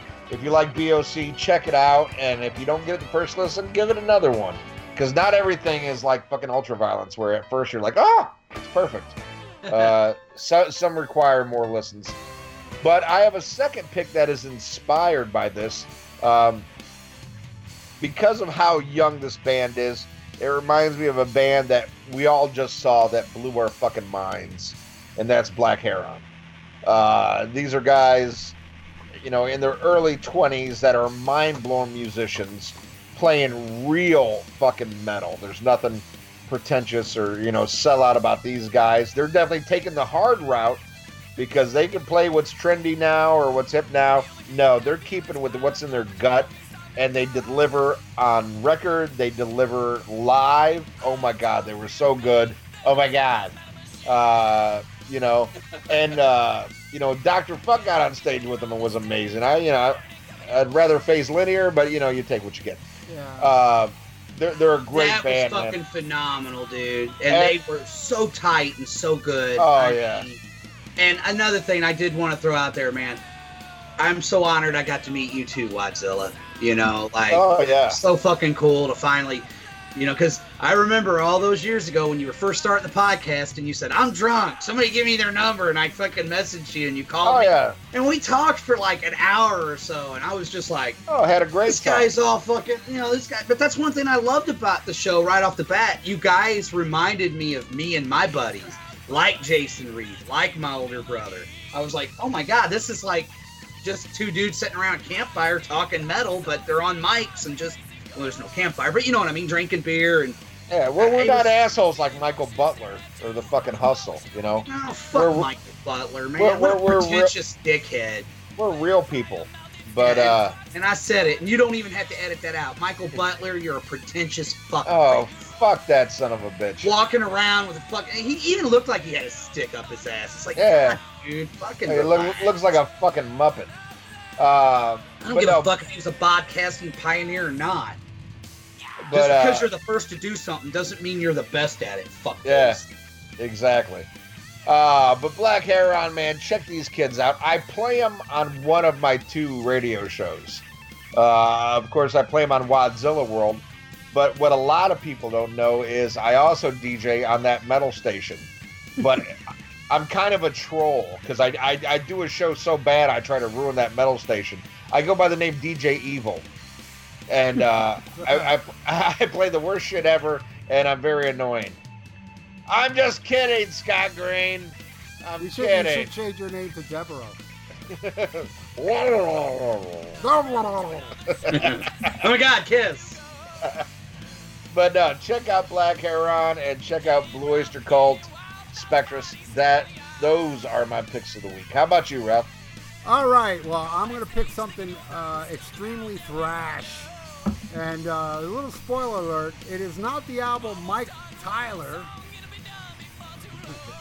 the great DJ Metal Mike Tyler. That's his name? It's not Mark? Okay. No. Actually, a spoiler for Mark, I'm Mike, is next It's year, all good. Mark's the cooler version of me. Yeah. See how it happened? They fucking look alike, goddammit. Next year... the great Metal Mike, is going to donate to the Rockin' Expo 3 for Violence, the Eternal Nightmare. Now, that's not my pick, though, because I'm pretty sure I must have had that pick of the week already. You have. My pick is their second album, Oppressing the Masses. Oh, great record. Oh, fuck yeah, it's great. You know, I mean, Eternal Nightmare is hard to top, and I don't feel like it did top it, though it does have my favorite Violence song on it, World in a World. Unique like Death Angel. They are not, let's play it safe like Testament type shit. They're a little off. Oh. And, they're a little definitely not the norm because of the great Sean Killian. He's got a very unique voice. Either you get it or you don't. Like they said in the documentary perfectly, there's people that hate his voice and there's people that worship it. I'm one of the latter, and I worship this guy's voice. I worship his delivery. And most importantly, I worship that sick fucking mind of his to come up with those fucked up lyrics. He's one of the most... He is the most demented thrash lyricist ever. And live, dude. I was honored to see them 4 times live. I never saw Violence. He's insane on stage. I mean, he's a fucking psycho. I mean, the guy to me is Violence, but the band itself was fucking, so pummeling, so great, so underrated. In my opinion, the greatest Bay Area thrash band, hands down. And I think Oppressing the Masses was a great follow-up. And just because I say, I prefer Eternal Nightmare, there's nothing wrong with Oppressing the Masses. It is pummeling. They do take, a couple songs are not as pummeling as, but they're still heavy and chunky songs. And that is my pick of the week, Oppressing the Masses from Violence. And Ian, listen to Eternal Nightmare starting now. Like, give it, because it is a grower. I don't know if you're going to get Sean Killian, but say if you give it like 6 months of listening to at least once a month, I'm pretty sure you're going to end up worshiping the guy, and you'll be ready for the review. Because if you're going to listen to that album a week before we do the review, you may not get it. It's right, one of those albums that you might have to, just live with it for a while. Well, I'll definitely check it out. I've heard a couple tracks, because I know you're always talking about it. I'm like, whatever. And then I saw, this dude FaZe Linear put out these videos. I was like, all right, well, I'll give it a chance. Yeah. FaZe Linear did Serial Killer and Calling in the Corner. Great video. Yeah. So, and I respect that guy. Yeah, that guy just whatever, Ian. He's just on Ralph's coattails. Oh, yeah, whatever. Yeah, he says the same thing about me, and look what a superstar I am. But I'll definitely check it out again. I mean, that was one thing I had a little bit of issue with was the vocals. But, I have to point out, I was the same way with King Diamond. Now I love King Diamond's vocals. Yeah, Sean Killian is very much... Now I love Bobby Blitz's vocals, so... Yeah, King Diamond, Sean Killian falls into that category. So I think you brought up a great point about that is, like, when we... are prepared to do that, I do want to give it more time because as much reverence as you give them, and I do respect, even though we disagree on a lot of shit, I do respect your opinion. I do think you have good taste, so I think it is something that I need to give a chance, and in fact, fuck it, I'll start listening to it when we're done recording. Yeah, do it once a month, at least once a month, listen to it and in its entirety. And I think by 6 months from now, you will either love it or you will be a fucking poser. Thank you. Oh, okay. All right. It's interesting about what you said about Sean, though, because, like, just his vocal delivery, like his cadence, it's almost like it's all over the place. It's chaotic. It's insane. So is the music, but... Yeah, but I love Violence, man. I mean, I think they're fucking fantastic, so... Well, I'm a big fan of Machine Head and the Supercharger record, so I'll check that out. Oh, God. That shit was horrible. Yeah, that's my fucking favorite Machine Head record. Oh yeah. You know, I don't know. That last one is up there too. That last one was terrible. Catharsis or whatever the fuck it was. Yeah, I didn't like it at all. Oh, that Catharsis, shit was bad. I thought it fucking. Yeah. And I like Machine Head, but that shit was well, so bad. Do I, but they're one of those bands I don't like everything they do, you know? Like, I like the first few albums, didn't really care for Burning Red, and I hated Supercharger. But I did like Through the Ashes of Empires, pretty much everything they've done until this new record. Oh, but everybody's different. I know Ralph doesn't care for Burn My Eyes and The Blackening are fucking amazing. Oh, yeah. But I think Through the Ashes of Empires made The Blackening possible. Oh yeah, well that's when they found their balls again. Exactly. Well, but I didn't like the third Violence album. Nothing to Gain was a big disappointment. Yeah, dude, it's terrible. It's not that good. It has like two good tracks on it, but I'm such a fanboy. They re-released it on vinyl, so I bought it for two tracks on it. But they really did tame Sean Killian, and it was kind of like label pressure bullshit and. But they also have a cool EP called Torture Tactics, which is a song I have all those, and I haven't listened to them yet. The song Torture Tactics was banned. They wouldn't let them, you know, because it's so fucking deranged lyrically that the record company would not release it. But then Metal Blade did. I think it was Metal Blade. Or no, it was Megaforce. They put it out. But yeah, Oppressing the Masses is awesome. Awesome thrash. I love it. I Profit Off. Fucking Officer Nice. Fuck yeah. Yeah, Liquid Courage. Dude, that whole album, the title track, and my favorite, World in a World, which is cool. There's a cool video for it. But there you go. All right. Well, now it's time to go into Fan of the Week, and Fan of the Week happens to be here with us. Mr. Metal Mike Tyler, thank you so much, brother, not only for being a fan from day one, but for donating for what was the Rockin' Pod Expo 2. And thanks to you and everybody else who donated. That shit wouldn't have happened without us. And I'm surprised more people didn't fucking kiss our ass, because we raised the most money 2 years in a row. For real. That shit happen. Jealous. Yeah. But I did hear that the great Aaron Camaro did give us a shout out on stage for that. So Yes, he did. So that's also. Come on, man. The Decibel Geek guys are stand-up guys. Oh, I love those guys. Yeah, I wish their listeners were stand-up. Talent. Yeah. Well, and the other thing though, I really, and I've already told him that, but it meant the world to me that Aaron Camaro invited us into his home, and yeah, very cool guys, man. Chris Sinzak, Aaron Camaro, they're good dudes. Yeah, well, you know, that's kind of on me, because I told him I was bringing Faze Linear. He said, oh, you're going to bring Faze Linear, bring whoever you want, you know. But no, what a great time that was to hang out at his house on Sunday, man. I always look forward to that now. That is like, you know. Oh, I had a blast. I started getting lit, dude. Oh, yeah. Oh, I know. We were worried about you. Yeah, I know. Well, I do remember. You went in the bathroom and we lost you. Then you went in the she shed and we lost you.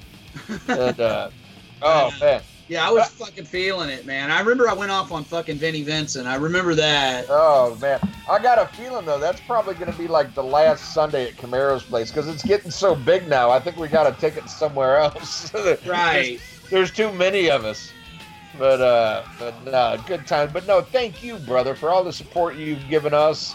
And, you know, money well spent for one, because I had a fucking absolute blast. And any of you motherfuckers that didn't go, you kind of blew it.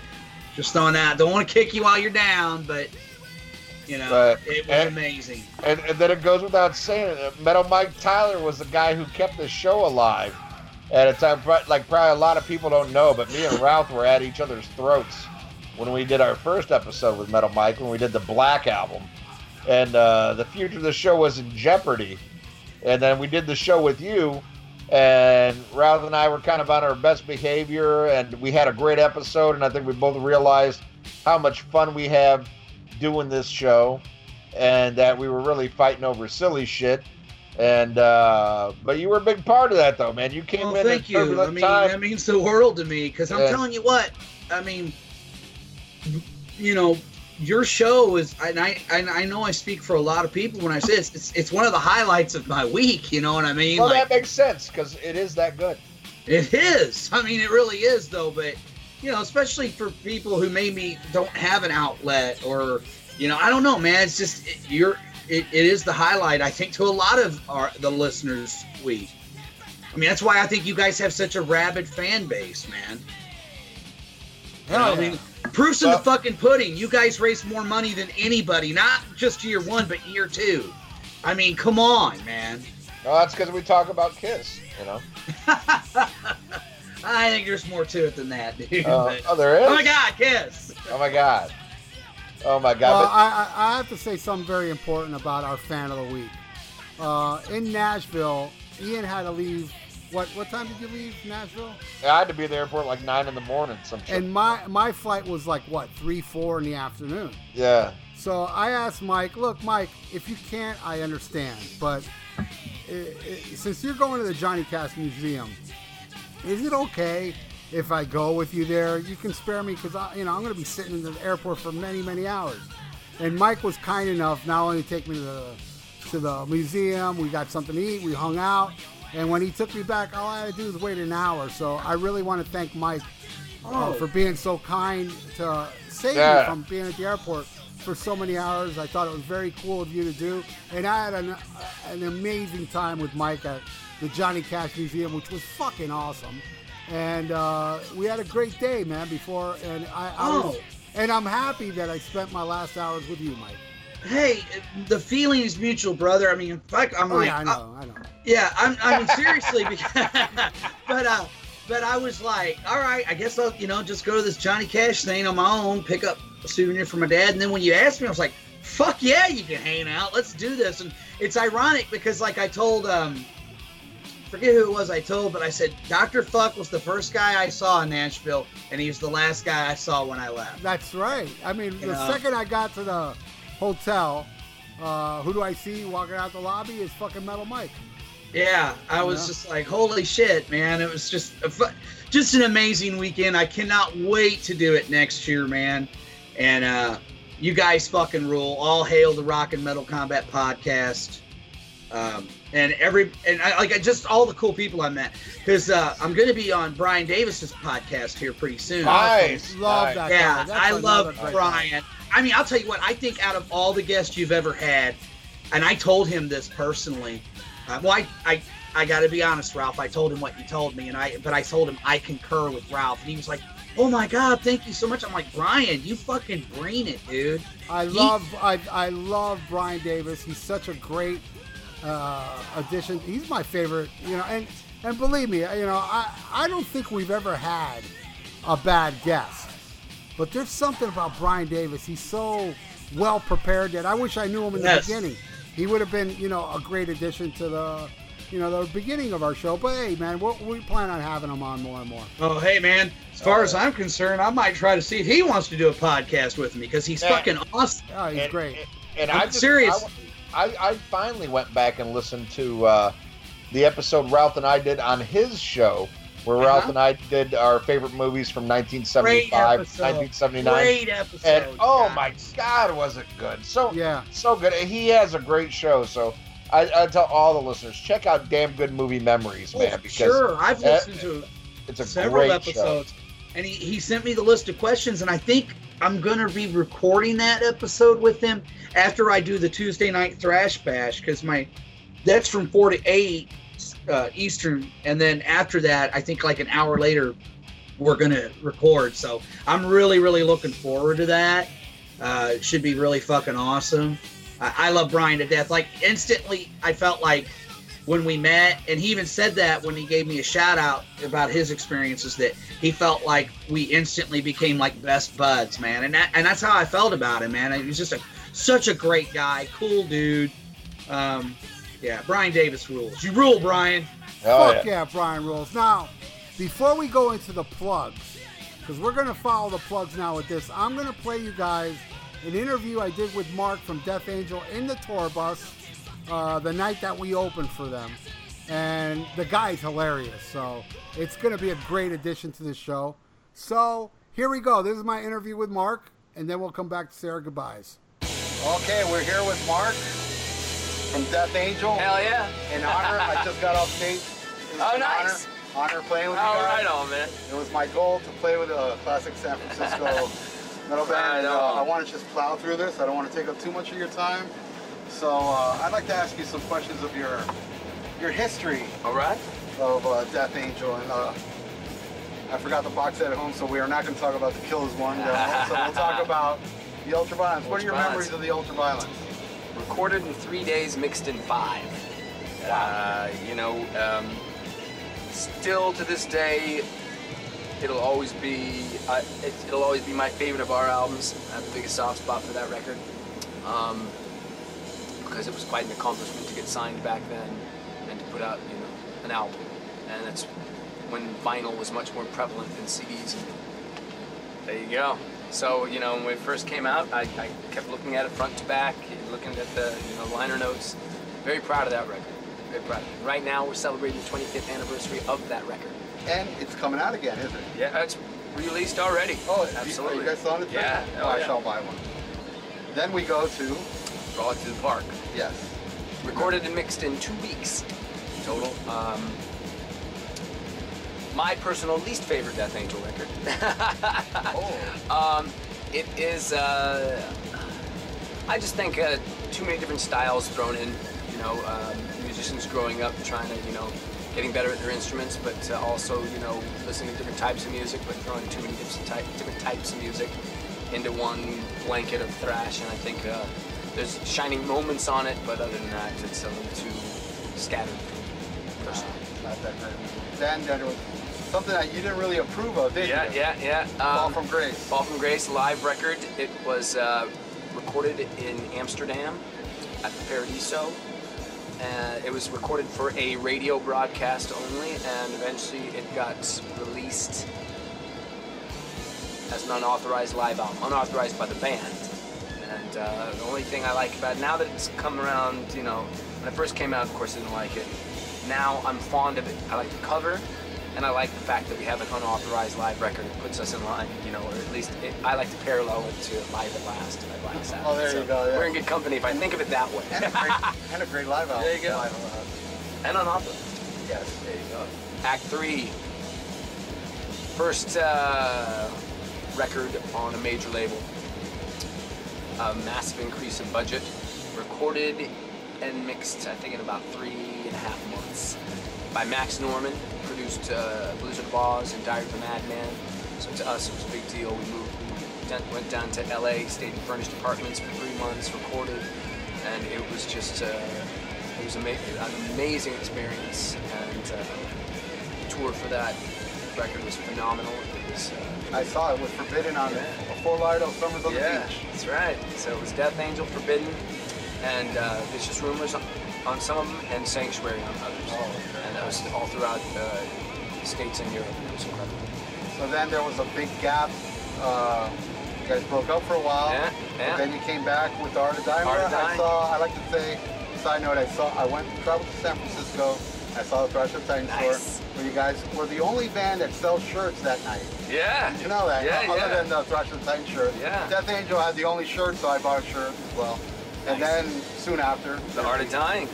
Yes, that was, I think, a 13-year hiatus between records being released, between Act 3 and The Art of Dying.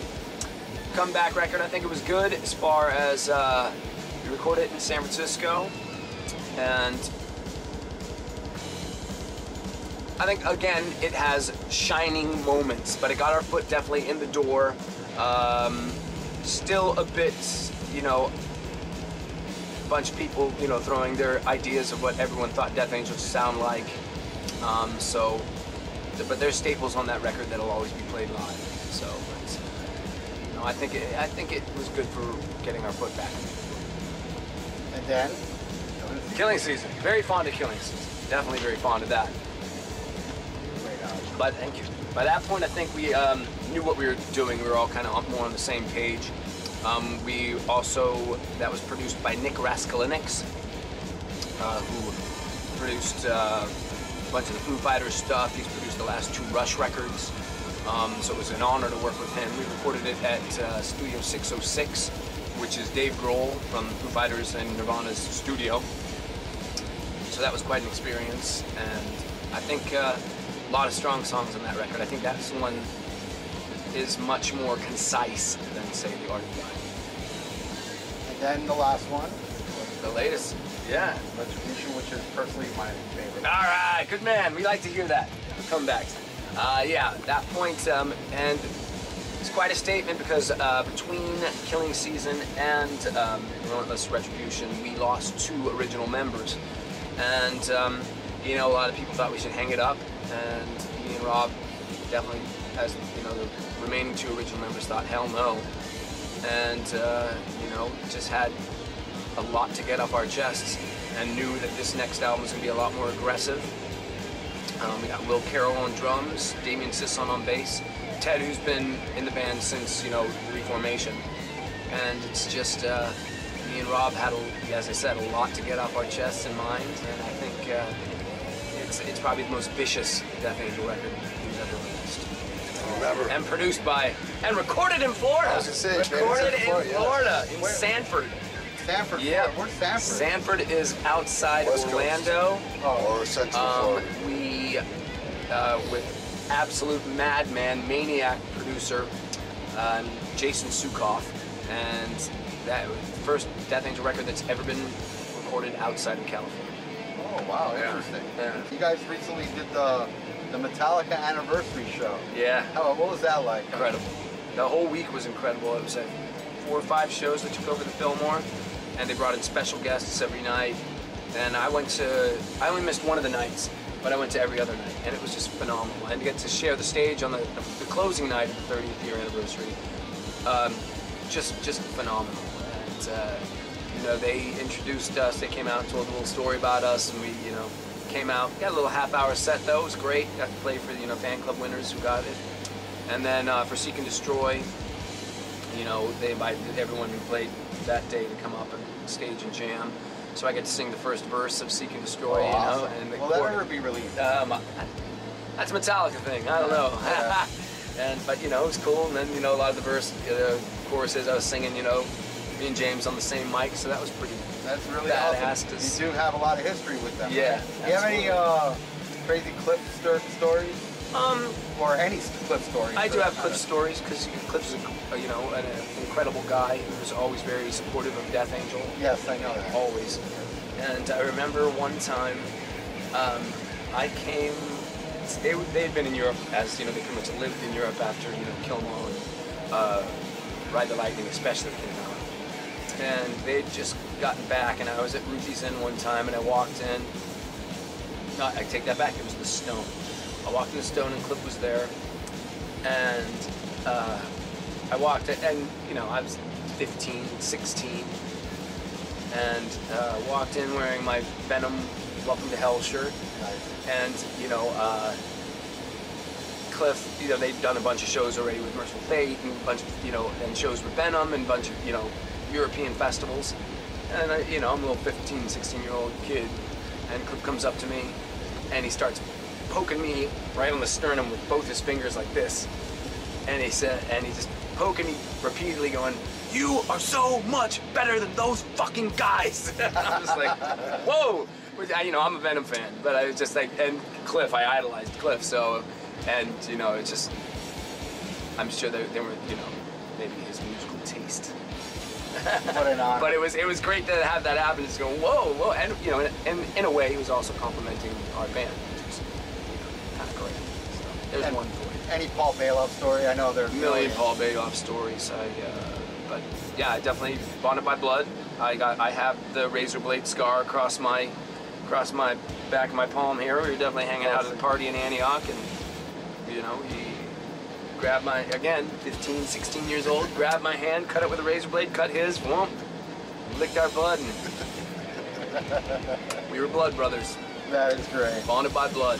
Okay, so I hope you can sign all this. Hell yeah, I can. Great. All right, before I leave, I mean, I hate to shamelessly plug my band, but There's a little Death Angel in my band. I like that. I'll explain. Well, you guys are Filipino or something? No, Cuban.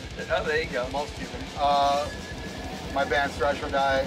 Nice. Our song, we have the last song on here is called Wake Up Small Thrash, where we mention a lot of thrash bands and songs. In the lyrics, it says, throw you from the third floor is what I'm going to do. Yeah! That was our nod to Death Angel. And I would love for you to have a copy. I would love to have a copy. That rocks. Thank you so much. And also, that rips. You and I share the same birthday. February 9th. Yes. Rock Aquarius. I'm 65. Well, you don't want to. There you go. You're 65 years old? No, no. I'm joking. Yeah. Born at 65. There you go. But anyway. Well, you got me beat. There you go. And I started late, not unlike him. I should have started when you did. I could have been on this bus with you guys. Are y'all? Hell yeah. Well, touring with you guys. Well, at least I got to play a show finally, which was one of my goals. Hell yeah. Was to play with a classic San Francisco thrash band, and Death Angel is one of my favorites. As you can tell, I own everything by them. Love it. Even vinyl. And I don't know what else to say, man. I mean, I have a million questions for you, but I don't want to take up your time. No, it's rough. I just want you to sign my stuff. And gladly. Thank you so much for everything. And what was your, while you sign my stuff, I'll ask a couple questions.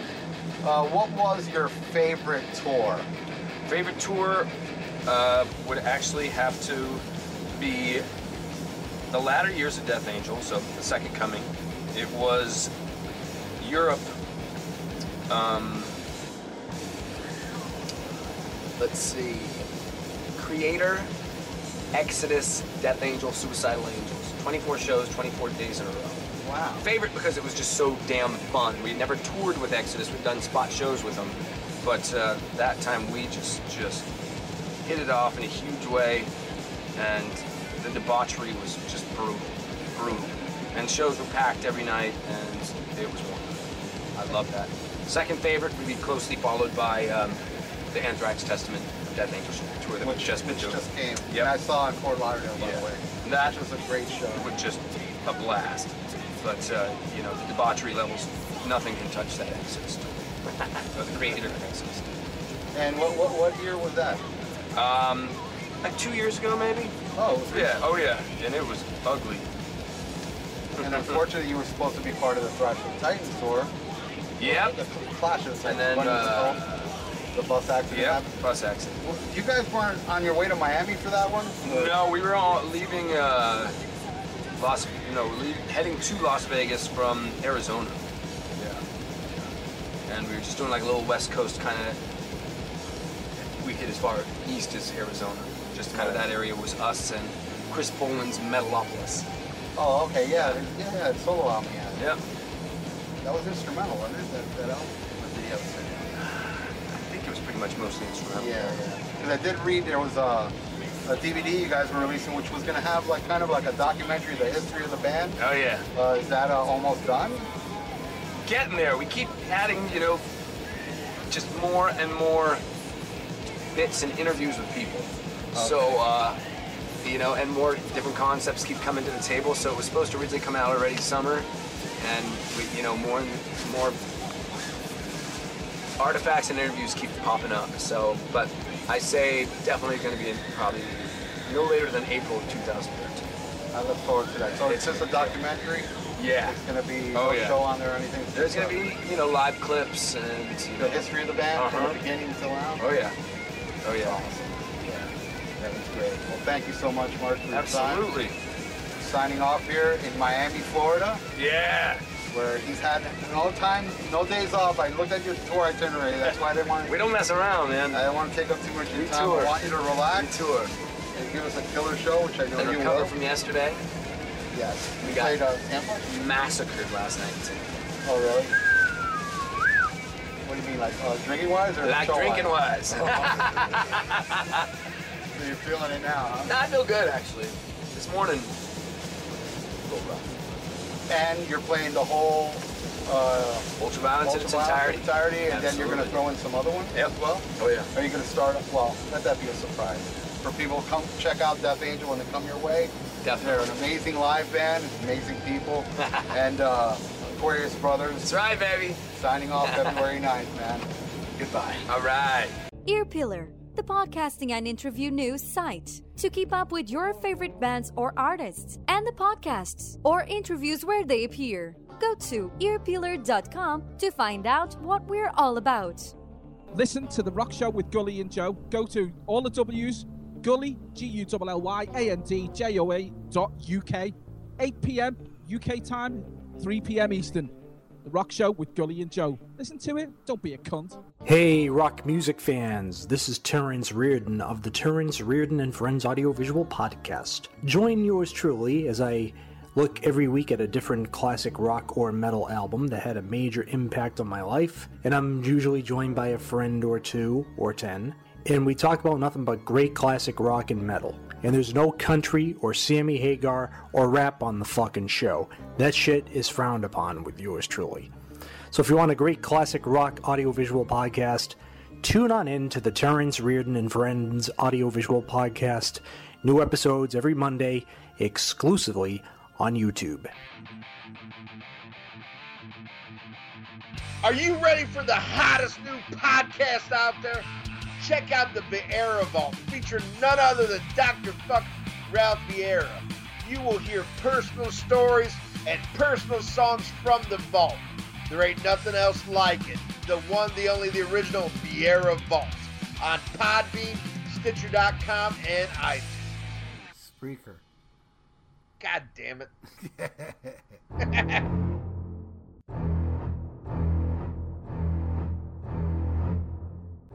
Tired of your long commute and boring workday? Well, join Brian Davis and his gang of movie buffs as they talk about a different movie subject every week on Damn Good Movie Memories.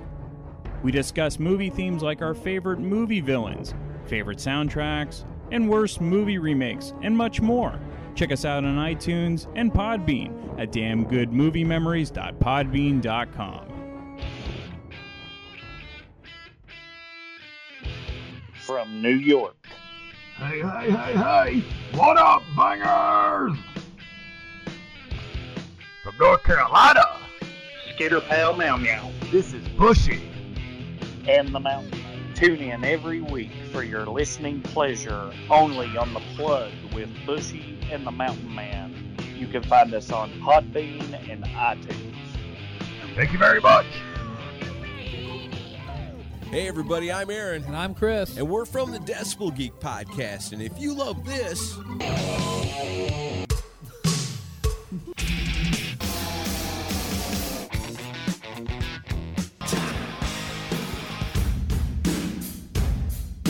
then you'll love us. That's right. Brand new episode every single Monday. You can find us on iTunes and at DecibelGeek.com. And the best thing is, it's rock and roll and it's always free.